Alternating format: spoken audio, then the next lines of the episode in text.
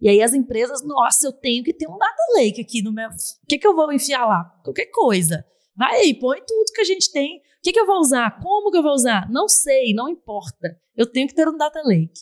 Você não tem um domínio muito rico e nada muito complexo, às vezes nem vale a pena você investir em fazer um microserviço. É aquela ideia, né? A gente está descentralizando uma coisa que anteriormente era centralizada, então a gente vai enfrentar bastante desafios. Desenvolvedor de dados, ele tem que entender um pouquinho de financeiro, um pouquinho de RH, um pouquinho de vendas, um pouquinho de CRM, e ele acaba sendo muito generalista. Todos eles têm alguma forma de data mesh, como forma de você é, distribuir os dados. Todos eles têm alguma ferramenta integrada é, de IA.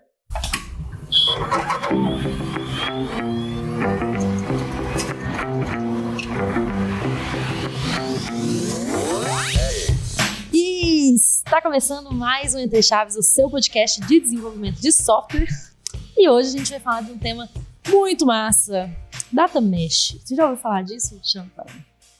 Olha, eu confesso que eu não tenho muita familiaridade com dados, mas quando eu comecei a pesquisar sobre o assunto, eu fiquei muito empolgado porque tem muitas semelhanças, inclusive, com os episódios que a gente gravou recentemente, de DDD, microserviços, conversa muito aí com, com essas coisas, então... Eu acho que vai ser um episódio massa, né? Exatamente. Assim, a gente fala bastante aqui no Entre Chaves sobre monolito, como quebrar monolitos em microserviços, as vantagens e tudo mais, e hoje a gente vai falar sobre um conceito muito parecido, né, mas voltado para o mundo dos dados. E para falar disso com a gente, nada melhor do que pessoas que trabalham com dados todos os dias. Né? Não, e aí, é, Ricardo, como é que você tá? Você já participou do Entre Chaves outras vezes? Como é que você tá? Olá, Fernandinha. Tudo bem?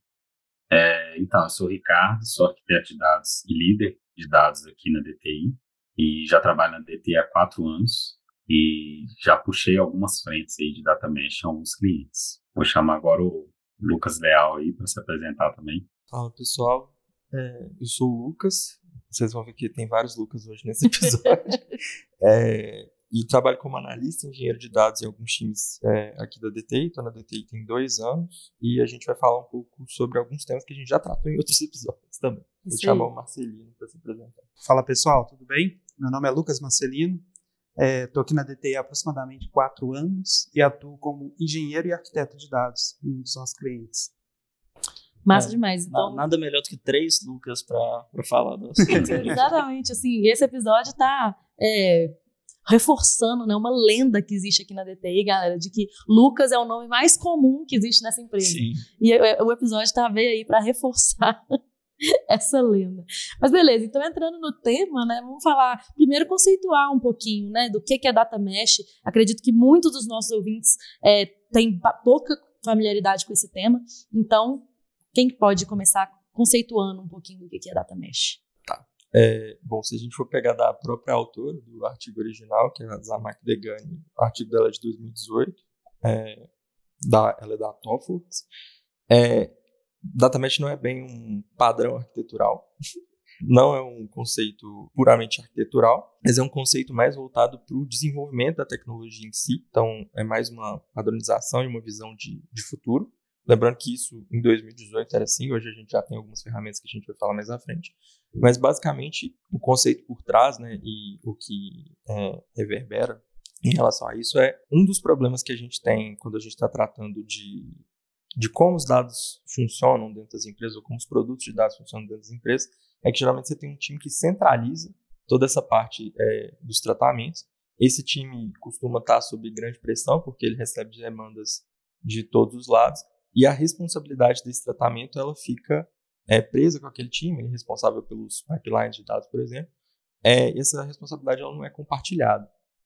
E a consequência, tem duas consequências disso. Uma é a velocidade que as entregas é, de dados saem, no fim das contas, e uma segunda é que o fato da informação estar subdividida em regiões diferentes, é, criando o que o pessoal chama de silos de dados, é, faz com que exista uma disparidade entre essa distribuição de informação. Então, essa parte da acessibilidade dos dados, é, do dado poder ser acessado por qualquer pessoa dentro da, da companhia, é, é um outro conceito importante porque ele fomenta a, a cultura de, de dados da empresa e a experimentação. Então, quando a gente tem o, os dados divididos em silos e esse tratamento ele está centralizado, você cria esse problema de que é, fazer qualquer experimento depende de um time terceiro é, e isso reduz muito a velocidade que você tem de, de desenvolvimento. E aí, fazendo, puxando o comparativo né, que vocês trouxeram no começo, é, está muito voltado com a quebra de paradigma que você tem entre o, o software monolito é, e o software baseado em microserviços. Né? Se você tem pequenas partes ali é, que podem fazer só o, o, a parte especializada do trabalho dedicada é, bem feita, a ideia do data mesh é parecida com isso, só que para a parte de dados, no sentido de que você vai criar ali é, o conceito que, que, que a Zamac usa no artigo, ela chama de domínios é, de dados, e esses domínios seriam que cada é, setor específico cuidaria dos próprios dados, seria responsável por fazer o processamento, verificar a consistência é, e disponibilizar isso para todas as outras áreas é, como um produto. Então, um dos outros princípios que, que a gente tem no conceito de data mesh é dados como um produto. E é, nesse sentido, eu acho que essa comparação ela é bem válida, né? Porque de um lado você tem a centralização e o quão ruim ela pode ser em determinado sentido, e por outro lado, que eu acho que é um ponto que o Marcelino vai conseguir abordar melhor, é você gera desafios pelo fato de você estar tá descentralizando como funciona é, essa responsabilidade sobre, sobre os dados. Não, perfeito. É aquela ideia, né? A gente está descentralizando uma coisa que anteriormente era centralizada, então a gente vai enfrentar bastante desafios. E só do fato de descentralizar não quer dizer que a gente não vai ter governança, que a gente não vai ter, não vai se preocupar com segurança. Então, esse eu, eu penso no data mesh muito pensa no guarda-chuva, né? A gente tem um guarda-chuva a parte do guarda-chuva em si é a governança e a parte de baixo a gente tem os domínios, onde a gente vai atuar ali e tudo mais. Então, Lucas Leal comentou sobre os desafios que a gente tem. Quando a gente descentraliza uma coisa, é, a governança tem que estar muito bem estabelecida na empresa para que é, esse dado seja reutilizado para outras áreas, para que traga valor para outras áreas também, porque esse é o benefício principal do Data Mesh. É, se anteriormente também a gente tinha é, uma equipe central realizando aquilo ali, com uma determinada arquitetura, com determinada ferramenta, com determinada linguagem, a gente dá liberdade debaixo do guarda-chuva da, da governança novamente, para que as pessoas optem por uma melhor arquitetura, para uma ferramenta que ela esteja mais habituada. Então a gente dá essas opções, mas tudo em volta de um esquema de arquitetura e segurança muito bem definido. Então, acho que esse é um dos maiores desafios da parte de, de data mesh que a gente encontra hoje.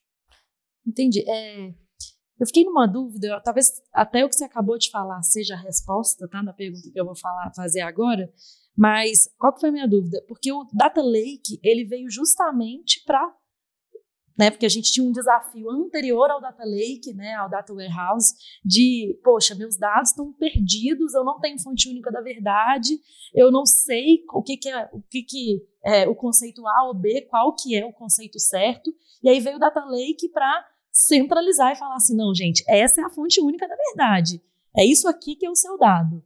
E agora é um caminho de novo de descentralizar. O que, que é diferente do que tem hoje, né, do que o Data Mesh traz, do que era an antigamente. Não, perfeito. Pensa o seguinte, é, você não vai deixar de ter o Data Lake, vai deixar de utilizar ele. Mas cada área tem, os, é, tem o que o Lucas explicou, que é o domínio, né? que nada mais é que são as áreas. Cada área ela vai ter liberdade de ter o seu Data Lake, de ter o seu Data Warehouse, de ter o seu Data Mart, né? e trabalhar em cima dele ali, provendo informações daquela área. Porque nada mais justo que a área que é detentora das regras de negócio, que entende do negócio de fato, é, atua em cima dos dados, porque ela vai conseguir extrair os melhores insights para ela. E é, considerando o ponto de vista dela poder compartilhar isso também com, com as outras áreas. Né? Então, é um ponto assim bem relevante.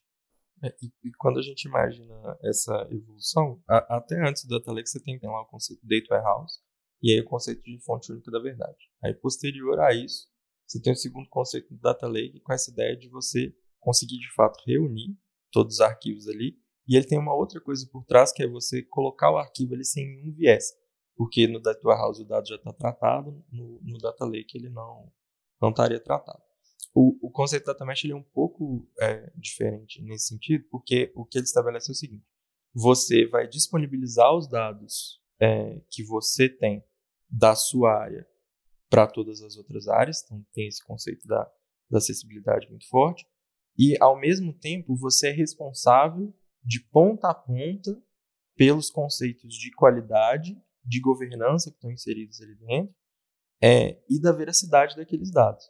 Então, Enquanto, num caso, você tem um time que está centralizando essa responsabilidade, aqui a responsabilidade ela não deixa de existir, mas ela está espalhada. E aí, um, acho que um dos pontos que já foi levantado em outros episódios é, é por que, que, às vezes, a utilização do Data Lake como é, fonte da verdade ou como uma ferramenta que centraliza só os dados, sem ter uma governança adequada, ele acaba se tornando num num data swamp, né, num pântano de dados, exatamente por não ter esse conceito por trás de que o dado que tem que estar ali tem que ser um dado curado e que ele tem que ter valor para o negócio. Então, nesse sentido que eles são coisas diferentes. Aí, igual o Marcelino falou, você usar é, a ferramenta que você vai usar para poder estabelecer o data mesh pode ser qualquer uma, inclusive o próprio, o próprio data lake, é, ou é, quaisquer outras. O, o igual eu falei no começo, não é bem um conceito arquitetural, simplesmente o data mesh, mas mais, é, ele tem mais a ver com a cultura da empresa em si e com essa divisão de, de responsabilidade e, e obedecer às regras de governo, de fato. É, queria até aproveitar um gancho que o Lucas Leal comentou, que assim, pelo tempo de experiência que eu tenho na área de dados, a gente sempre é, vê ali os times de, de software bem separados. Então, a gente tem um time que cuida do sistema de vendas. A gente tem um time que cuida do sistema de cadastro de clientes. Mas a gente tem sempre um time de dados que cuida de tudo. Então, as, o cara, o desenvolvedor de dados, ele tem que entender um pouquinho de financeiro, um pouquinho de RH, um pouquinho de vendas, um pouquinho de CRM, e ele acaba sendo muito generalista. E esse generalismo, ele acaba dificultando o, o profissional de ter essa visão que o Marcelino colocou, assim, de ter essa, esse cuidado de ponta a ponta. Até de gerar valor, então, de fato, né? né, Ricardo? Até de gerar Exato. valor de jeito mais, de forma mais efetiva, né? Exato. Se você, você conhece muito bem o processo que você está fazendo e você lida com os dados daquele domínio, né? Parece que você geraria Exato. um valor muito mais fácil do que se você tem um, é. um milhão de coisas que você precisa se preocupar, né? Exato. E aí, assim, pensando assim, numa, num desenho, né? A gente tem de um lado times, squads, que são especialistas em um determinado sistema ou processo daquela empresa.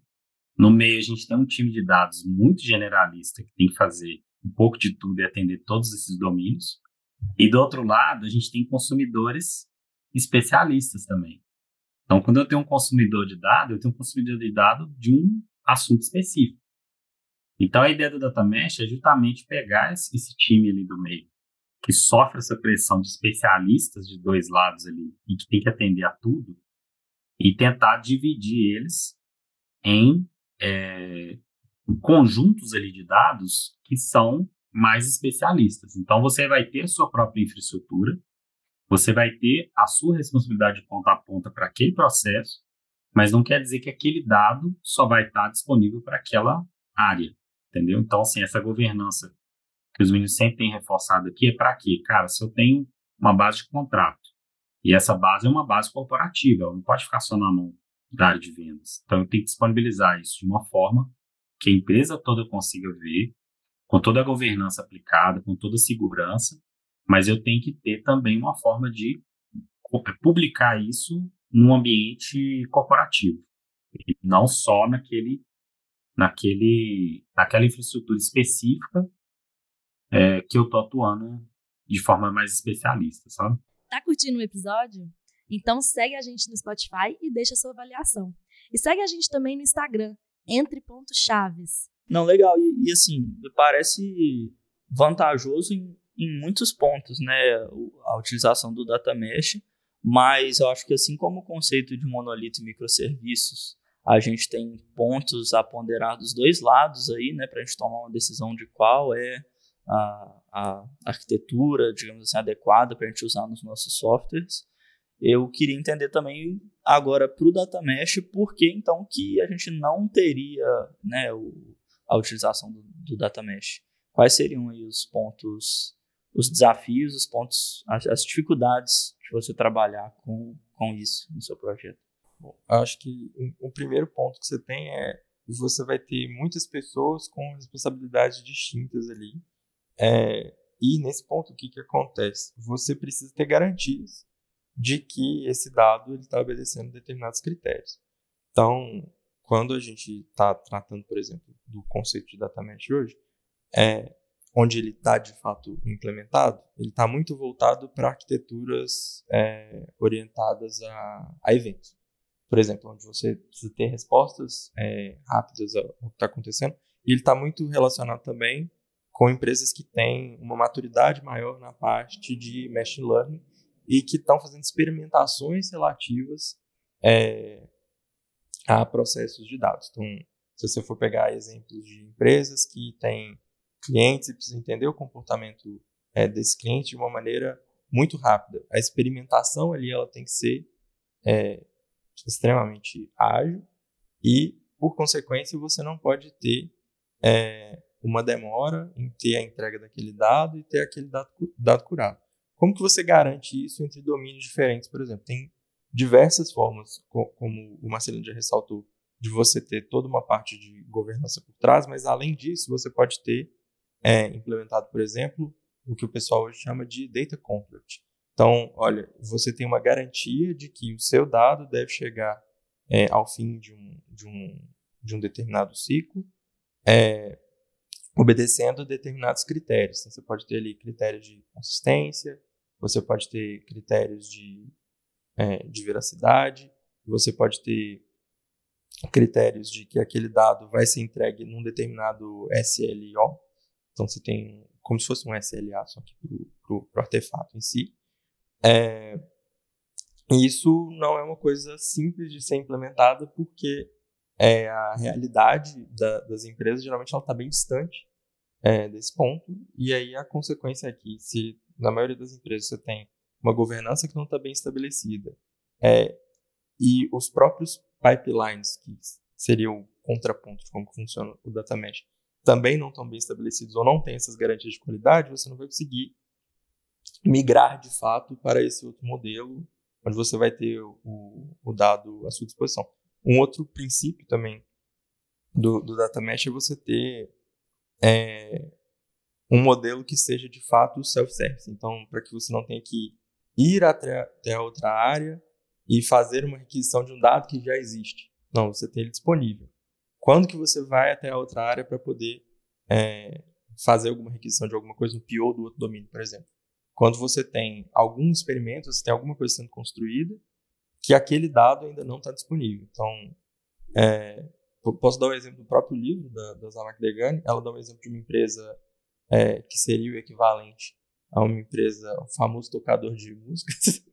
é, e aí vamos supor que você tem uma área que precisa entender o que, que os clientes ou os consumidores que usam é, escutam música numa determinada circunstância, por exemplo, fazendo exercício físico, é, qual tipo de música que, que ele usa.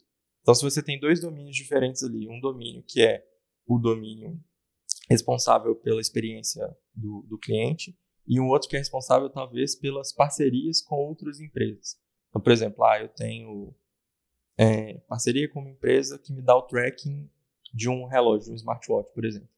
É, se esses dois dados forem combinados, de dois domínios diferentes, você conseguiria vincular essas duas informações. Mas pode ser que a, o domínio que é responsável por essa outra área é, das parcerias e que tem esses dados de fato é, de uso do equipamento, ele não grave ainda quais são as músicas escutadas por aquelas pessoas. Então pode ser que, olha, você não tem essa informação ainda, essa é a informação que eu vou precisar no experimento que eu estou querendo rodar para melhorar a experiência do usuário. Eu vou fazer essa requisição para cá. E como isso daqui está tudo muito bem construído e você já tem todo é, tudo está bem estabelecido em relação à publicação, disponibilização desses dados, o tempo de resposta desse outro time para poder prover aquilo dali, ele vai ser muito reduzido. Diferente do modelo, igual o Ricardo citou, que se você tivesse uma equipe centralizada que lida com isso, se ela tiver 10 demandas de domínios diferentes, ela não vai conseguir atender as 10 ao mesmo tempo. Então fica uma coisa mais natural é, e mais ágil também nesse contexto. Mas não é simples. É, eu ia falar justamente isso, né? Eu, o que eu entendi é que agrega complexidade, né? Querendo ou não, às vezes agrega custo também, você né, ter mais pessoas, mais é, times mais preparados para lidar com essa complexidade também. Então é algo que tem que ser ponderado na hora de é, projetar um time para lidar com dados ou projetar um time para lidar com data mesh, né? Perfeito. É, inclusive, assim, né, fazendo paralelo de novo a times de microserviços também, é uma complexidade semelhante, né, de tipo, ter que ter times que, estruturalmente falando, eles são times diferentes, que têm os seus próprios né, ritos e estruturas, e que às vezes vão ter que conversar bastante um com o outro para estabelecer né, topologias, enfim, para conseguir se organizar bem com as demandas. Então, assim, é, parece que os, os, inclusive nessa parte de montagem né, do time, os desafios são semelhantes. É, assim, né? Inclusive, aí já encaixa até numa outra pergunta que eu queria entender se a aplicabilidade, inclusive, é a mesma, né? Porque falando de microserviços e monolitos, se você não tem um domínio muito rico e nada muito complexo, às vezes nem vale a pena você investir em fazer um microserviço. Então, se você também não tem um domínio de dados muito grande e, e nada disso, imagino que talvez nem valha a Nem pena você vale a investir né, né? no, no, num, num projeto com data mesh, mas queria entender de vocês quando é que vale realmente investir, se é realmente nesses casos em que a gente tem domínios ricos e mais complexos. Né? Perfeito. Eu sou muito dessa ideia que se é uma empresa talvez muito pequena, que está em crescimento ainda, que não tem esses domínios muito ricos, acho que não vale a pena, sabe? Porque é aquela famosa para a vida inteira, né? Depende. Então, vai- vão ter casos que a aplicabilidade vai ser muito boa, que você vai ter muito retorno, e vai ter outros que não, não vai ter muito ganho, por talvez ser uma empresa pequena, por não ter domínios ricos. Então, vai depender muito do caso a caso. Acho que talvez o Ricardo tenha algum exemplo bom para gente. É, não, eu queria falar é o seguinte: é, eu já vi dois cenários assim distintos, né? Então, assim, a gente pode imaginar uma empresa tradicional, uma indústria muito grande, que tem um grupo de arquitetos que definem todas as diretrizes tecnológicas ali da parte data analytics, por exemplo.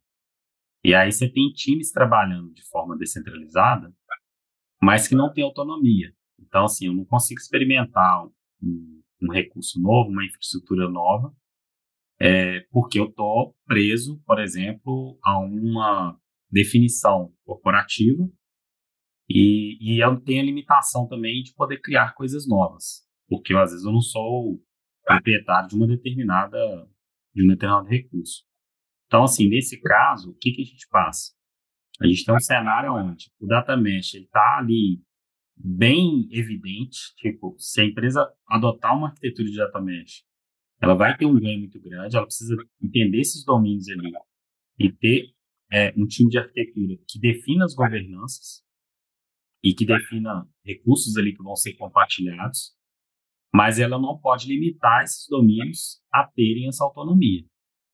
E, por exemplo, eu já vi outros cenários onde é, empresas pequenas é, tinham um time de TI, esse time de TI tem um DW monolito, mas às vezes a mesma pessoa que cuida do DW cuida também de outras coisas, então ela não consegue dividir ali o tempo dela para atender as demandas de analytics.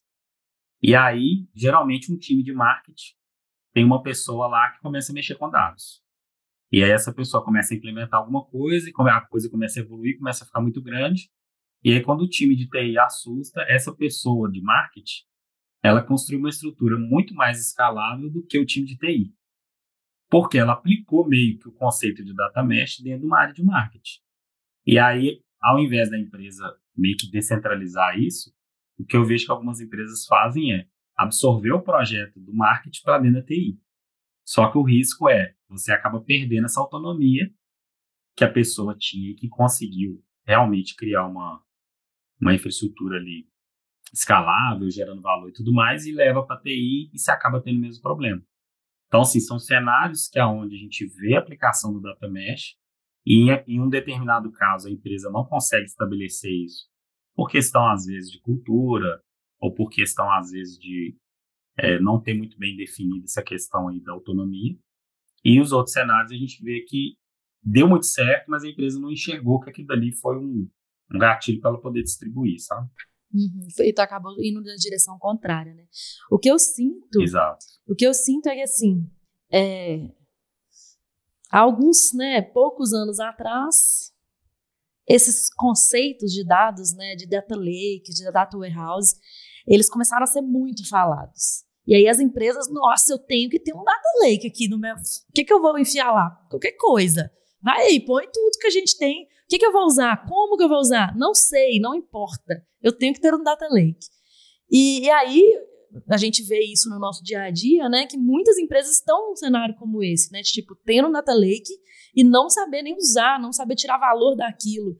E aí eu fico pensando assim, como que che chega numa empresa dessa que custou a ter algo que para eles agora é uma fonte da verdade, que tem um time especialista naquilo, como convencê-los de que não, peraí, agora, agora esse time seu especialista, ele é muito legal, que bom que você tem um data lake, mas espera, vamos descentralizar? Porque é isso, assim, eu, eu, eu acredito que foi um, uma dificuldade de chegar até aqui para agora falar assim, não, calma aí, vamos, vamos evoluir mais. E talvez isso que seja né, um, pelo menos um dos desafios né, das, dos clientes, principalmente os mais tradicionais, de aceitarem, ou até falta de conhecimento mesmo, assim, né, de, das aplicações e das vantagens. Né? É, vamos imaginar um cenário, tá, Fernandinho? Ó, um, uma das coisas que costuma acontecer quando a gente está tratando de cenários que você tem um, um data lake estabelecido e tal, é que junto naquele data lake você vai ter uma série de pipelines que no fim das contas levam aqueles dados é, para zonas, como você for dividir ali é, o, seu, o seu data lake. É, a maior parte da, do trabalho do engenheiro de dados, muitas vezes ela está relacionada com corrigir o funcionamento de algum pipeline é, e não necessariamente com a parte de gerar valor a partir daqueles dados. Deveria ser o contrário, mas o que a gente vê é esse cenário. Então, como que igual a gente falou, né? Não é exatamente uma escolha entre você vai ter um uhum. data lake ou, não, ou né? você uhum. ou vai ser um data mesh. Você pode usar o data mesh como um dos pontos ali onde você vai virtualizar aqueles dados e aqueles dados vão ser acessíveis a todo mundo. O mais importante do, do conceito, na verdade, é que os dados sejam disponíveis para todo mundo e que eles sejam tratados de fato como produto e que eles gerem algum valor. Então, onde que o seu dado vai estar, tá, Tipo assim, Independ... uhum. independe.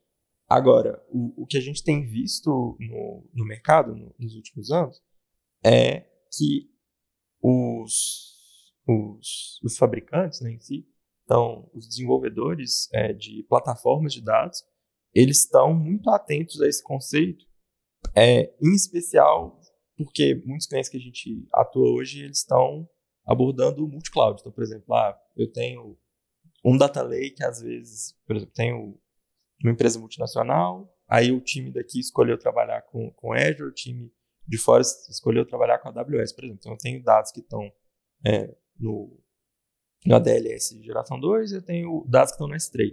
Como é que eu vou compatibilizar esses dados dos dois? Ah, eu tenho um time de ciência de dados que, na verdade, ele não é nem do domínio A nem do domínio B, mas ele precisa dos dados dos dois para poder fazer isso. E aí, qual que é a dificuldade que esse cientista de dados, por exemplo, tem hoje? Ele vai precisar transportar esses dados de onde eles estão, dos dois, das duas clouds, para algum outro lugar onde ele vai fazer o tratamento daqueles dados, ele vai aplicar um modelo de machine learning em cima daquilo ali, talvez, e isso gasta tempo. E esse tempo é um tempo perdido, porque aquele dado ele já está disponível, às vezes, no formato final dele. Então, esse transporte que você está fazendo do dado ele vai ter, primeiro, um custo, porque você vai ter um custo de banda para você poder fazer esse transporte, vai ter um custo de tempo do desenvolvimento do pipeline para fazer esse transporte, O custo E- de ingestão e retenção dos dados. Né? Isso, e aí você vai reter o dado em outro lugar, e aí você gera todo um problema que a gente já falou em alguns episódios para trás, que é um problema, inclusive, de sincronia. Por quê? Eu tenho o dado na fonte A e na fonte B. Se eu estou carregando ele para uma fonte C agora que tem A mais B, é, eu vou tem ter que que manter assim, sincronizado. Então, isso vai ter que gerar uma rotina, e aquele dado, muitas vezes, não vai estar em tempo real distribuído. Então, um, um dos outros pontos que esse conceito de, de data mesh tenta eliminar é exatamente esse ponto do Dos, das de do você ter né, os silos e de você ter o transporte entre os silos. É, então, é, eu entendo que talvez num primeiro momento possa parecer que você está mudando completamente é, de, de paradigma, mas na verdade, ao- em alguns pontos você está simplificando, porque uma coisa que você está fazendo N vezes ali dentro, você está mostrando, olha, você não precisaria Fazer. repetir esse processo Entendi. aqui várias vezes. Entendi. Talvez o que eu, né, o que eu, que eu quis dizer é que assim, muitas empresas elas já têm o C, né? Elas já Sim. têm a fonte C, só que não sabem usar a fonte C, né? E aí eu entendi o que você falou, que talvez o trabalho é muito mais até de custo mesmo, de mostrar que, poxa, não, legal que você tem a fonte C, mas e se você não precisar fazer esse transporte de dados? E se você trabalhar com a fonte A e B, né, que você também vai ter, talvez até um valor, né, com todos esses benefícios que a gente tem falado aqui, e com um custo menor ainda, né? Isso. Então, o, o que a gente tem visto em relação ao desenvolvimento das plataformas de dados é bem nesse sentido. Então, para a gente enumerar, né? Alguns anos atrás você tem é, os primeiros desenvolvimentos na, na Confluent, então voltados para, é, de fato, arquitetura orientada a eventos, e aí faz bastante sentido você ter essa parte de data mesh implementado. Aí, posterior a isso, você tem um primeiro, como se fosse uma primeira implementação de um sistema SaaS que está voltado para isso, que é o Big Lake da GCP.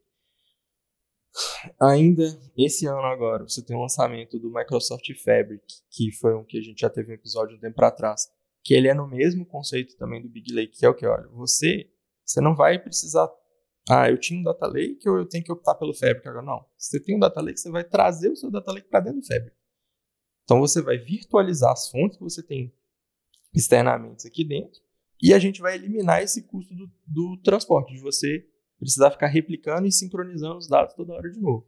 Então, o, é um conceito de virtualização. Né? Também existe em outras plataformas, o Dremel, por exemplo, é uma plataforma que faz isso.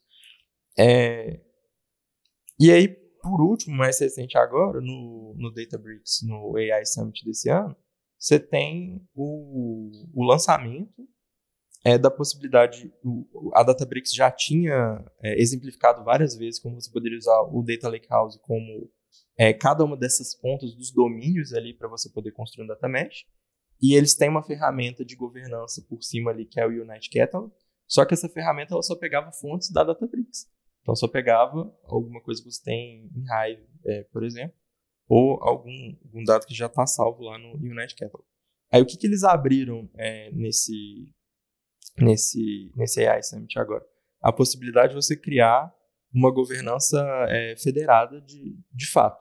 Então, ah, eu tenho um dado que está no S3, eu tenho um dado que está no Redshift, seja um, um Data Lakehouse, seja é, um Data Warehouse mesmo, qualquer outro desses pontos, beleza, você pode virtualizar todos esses dados para dentro do Databricks, trabalhar com eles ali de forma que você não precisa fazer cópia, você vai ter um tempo de resposta muito semelhante ao que você teria se você puxasse o dado lá para dentro. E você ainda tem a garantia por cima ali da governança, utilizando o Unite Catalog.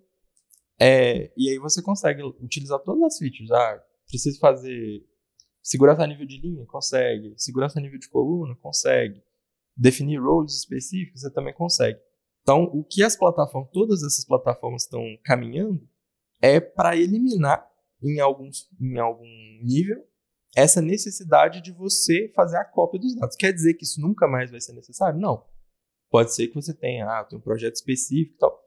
E um outro conceito, inclusive, que está relacionado com, com tudo isso que a gente está falando é o conceito é, de você ter implementado políticas de DLP. Né? Então, ah, eu tenho um dado que é sensível, esse dado, quando ele entra, ele já passa por um pré-tratamento para que, para ele ficar disponível para todo mundo, ele não vai ter mais dados sensíveis, ou na, na, estrutura de governança que você está estabelecendo, ó, só a pessoa X e Y que vai ter acesso é a parte que é de fato sensível.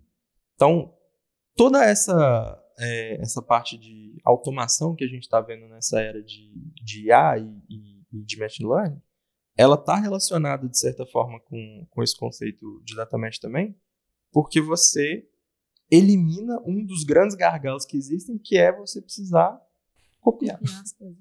Entendi. Então, por isso que o conceito que você mesmo tinha falado, que foi né, cunhado em 2018 e tudo mais, talvez agora está mais em alta justamente pela existência dessas ferramentas que estão evoluindo para para isso que você falou, né, da virtualização dos dados e não precisar dessas cópias. Né? Isso, tá, os, todos esse esse conceito agora está ganhando uma tração muito forte porque é para onde todas as ferramentas é, de data platform estão convergindo de certa maneira. Então, você vê que nos últimos tempos agora, todos os anúncios que tiveram foram, se você pegar lançamentos da, do Google, da Microsoft e agora da Databricks, por exemplo, todos os lançamentos têm o quê? Em comum. Todos eles têm alguma forma de data mesh, como forma de você é, distribuir os dados. Todos eles têm alguma ferramenta integrada é, de IA. Aí seja IA que está aprendendo com seus dados, seja uma IA generativa ou um copilot que vai te auxiliar. Inclusive, o Databricks lançou agora, muito recentemente, um copilot próprio é, da própria ferramenta.